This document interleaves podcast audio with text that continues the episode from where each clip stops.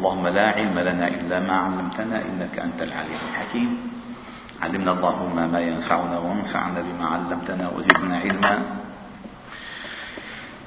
واجعلنا ممن يستمعون القول فيتبعون أحسنه وأدخلنا برحمتك في عبادك الصالحين.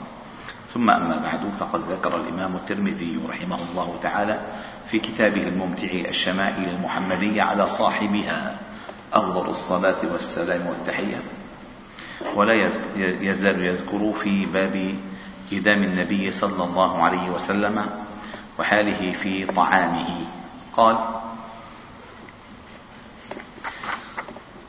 وحدثنا العباس بن محمد الدوري بسنده عن أم المنذر رضي الله عنها قالت دخل علي رسول الله صلى الله عليه وسلم ومعه علي ابن أبي طالب. ولنا دوال معلقة. يعني هذه اللي بعلق فيها التمر والرطب يعني دوالي. قالت فجعل رسول الله صلى الله عليه وسلم يأكل وعلي معه يأكل. فقال النبي صلى الله عليه وسلم لعلي مه يا علي؟ يتوقف عن الأكل. مه مه يا علي؟ فإنك ناقه أي ناقه أي لا تزال قريب الخروج من المرض. سمتها مسألة للشفاء تماما. يقولوا أنت في نقاهة. في نقاهة. خرجت من المرض السماء استعدت استعدت قوتك وعافيتك كلها. فما؟ قال ما؟ يا علي يا علي فإنك ناقه. قالت فجلس علي. يعني أوقف الأكل والنبي صلى الله عليه وسلم يأكل قالت فجعلت لهم سلقا وشعيرا. يعني طعام لأن التمر منه طعام. التمر يعد من الفاكهة. على فكرة في التصنيف الغذائي العالمي آه، التصنيف الغذائي العالمي النخل نبات وليس شجر. إلى الآن ما بعرف ليش التصنيف العالمي. المهم فقال النبي صلى الله عليه وسلم لعلي من هذا فأصب أي كل من هذا الطعام. فإنه فإن هذا أوفق لك أي يوافق طبيعة جسمك الخارج حديثا من المرض لأنك ناقه فكل من هذا فإنه أوفق لك لأنك حديث خروج من مرحلة المرض ولم يتماثل جسمك بالكلية إلى الشفاء. وهذا من هديه صلى الله عليه وسلم. وقد ذكرنا في مرات عدة. أن النبي صلى الله عليه وسلم آه، معصوم بالوحي مسدد بالوحي. معصوم عن الخطأ بالوحي ومسدد إلى الصواب بالوحي. فمعصوم عن الخطأ بسبب الوحي ومسدد إلى الصواب بسبب الوحي. فهو معصوم ومسدد فكل ما يتكلم به هدى. وليس طبيبا. ليس طبيبا. ولكن الله هداه يعني الله تعالى يهديه لأحسن الأمور. إن هذا القرآن يهدي لي التي هي أقوم. يعني أقوم وأحسن وأفضل وأرقى وأسلم. ثم قال وحدثنا محمود بن غيلان بسنده عن عائشة أم المؤمنين رضي الله تعالى عنها قالت كان النبي صلى الله عليه وسلم يأتينا أو يأتيني فيقول أعندك غداء؟ الغداء هو طعام أول النهار. نحن بنسميها ترويئة بس هن كانوا يأكلون أكلتين في النهار في الغدوة والعشي. في الغدوة في باكورة النهار في أول النهار وفي آخر النهار أي قبيل المغرب. هكذا هكذا كانت أكلاتهم. وأحيانا يأكلون قبل العشاء. أحيانا قبل العشاء. كما مر في الحديث سابقا. فإذا الغدوة هي أول أكل يأكله الإنسان في أول نهاره. والدليل على ذلك سيأتي الحديث. قال كان النبي صلى الله عليه وسلم يأتيني فيقول أعندك غداء؟ فأقول لا. فيقول إني صائم. إذا ليس هو ليس الغداء الوجبة الثانية. لو كانت الوجبة الثانية لقد كنا تروقنا ليست الغداء الوجبة الأولى الثانية هي الوجبة الأولى. فقالت فيقول لها آه عندك غداء فأقول لا فيقول فإني صائم. قالت فأتاني يوما. فقلت يا رسول الله إنه أهديت لنا هدية. شيء استمنوا اكل أولا الغدوة الحديث الصحيح لو أنكم توكلتم على الله حق توكله لرزقكم كما يرزق الطير. تغدو خماصا وتروح بطانا. الغدو يعني أول باكورة النهار.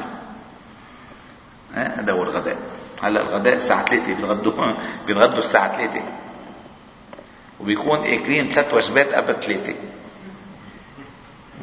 بس خلص الغداء الساعة 3 المهم فدخل علي يوما فأتاني يوما فقلت يا رسول الله إنه أهديت لنا هدية فقال وما هي؟ يعني جابوا لنا طبق شي مرتب قال قال وما هي؟ قلت حيث حيث وما هو الحيث؟ الحيث هو طعام متخذ من التمر والأقط يعني الأقط مثل مثل الجبن والسمن أو من الدقيق والسمن والتمر. يعني مثل السوى يعني. سمن دقيق وتمر أو جبن وتمر وسمن. فأهديت لنا هدية. شو هي الهدية؟ قالت حيث. فقال أما إني أصبحت صائما؟ قالت ثم أكل.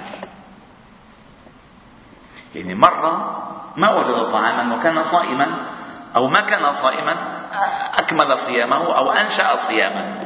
أنشأ صياما لأنه ما وجد طعام. ثم بعد ذلك وجد طعاما. وكان هذا الطعام حيسا. فقال أما إني أصبحت صائما؟ إذ أن الصائم المتنفل أمير نفسه فإن شاء أكمل وإن شاء افضل لأنه ليس قضاء وليس فرضا. متنفل. والله مثلا رايحين على الترويقة إيه؟ عازمنا على الترويقة عامر قلنا زمان ما ضربنا في مثل عازمنا على الترويقة عامر. راح وعدنا. يلا يا عامر.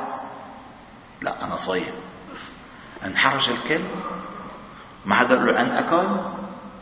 ليش؟ هو ربح الأكلات. لأن أخذ رجع رجعهم معهم على البيت. فلا بدك تاكل ما تروح على الترويقة إذا صايم.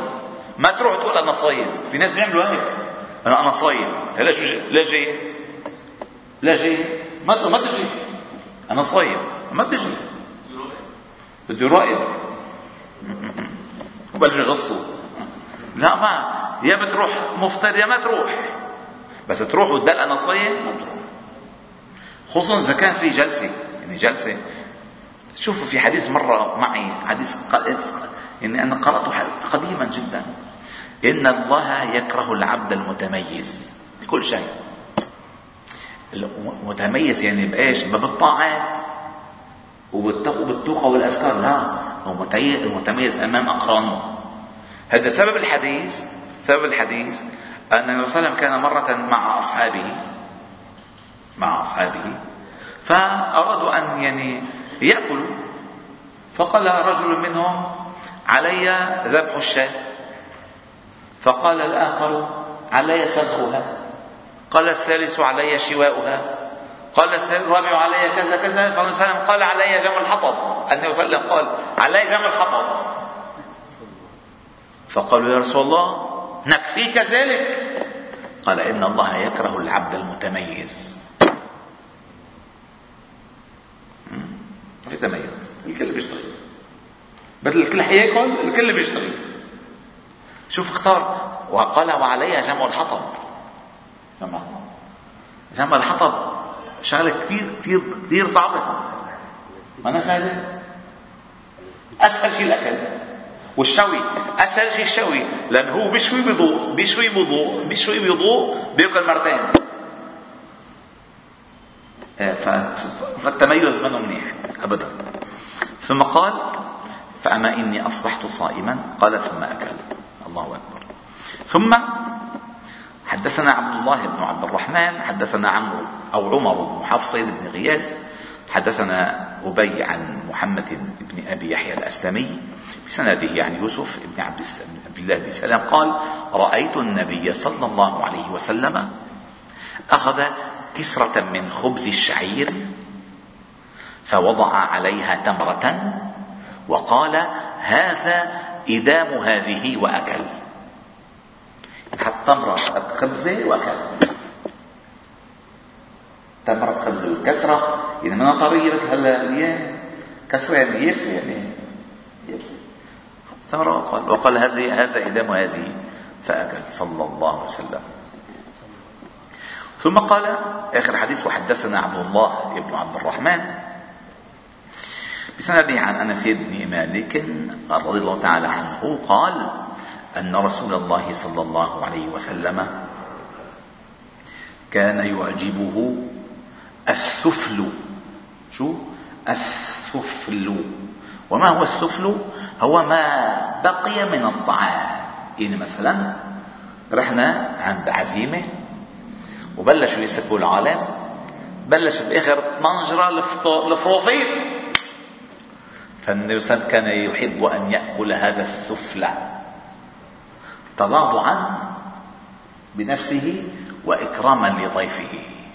والله رحنا عند كمان عامر مش له شهر ونص ما شفناه. عزمنا على طنجرة ورقة فسكب أول صحن لقلو شو حط إجراءات والشرحات والضمان وبعدين قال لهم اتفضلوا ما في تكلف اسكبوا. لا بالعكس كانوا يعملوا. ياخذوا الضيوف فوق فوق فوق. وصاحب البيت ياخذ تحت تحت تحت. التفل. سموه التفل. الثفل قال أن النبي صلى الله عليه وسلم كان يعجبه السفل وقال هو ما بقي من الطعام بعدما أخذه الضيفان أو الأوائل سكب الأوائل. إذا شيء فضل كذا يلا من أحط من أحطن ومناكلهم صلى الله عليه وسلم. الحمد لله رب العالمين. سبحانك وبحمدك نشهد أن لا إله إلا أنت. نستغفر ونتوب إليك. وصلي وسلم وبارك على محمد وعلى آله وأصحابه أجمعين.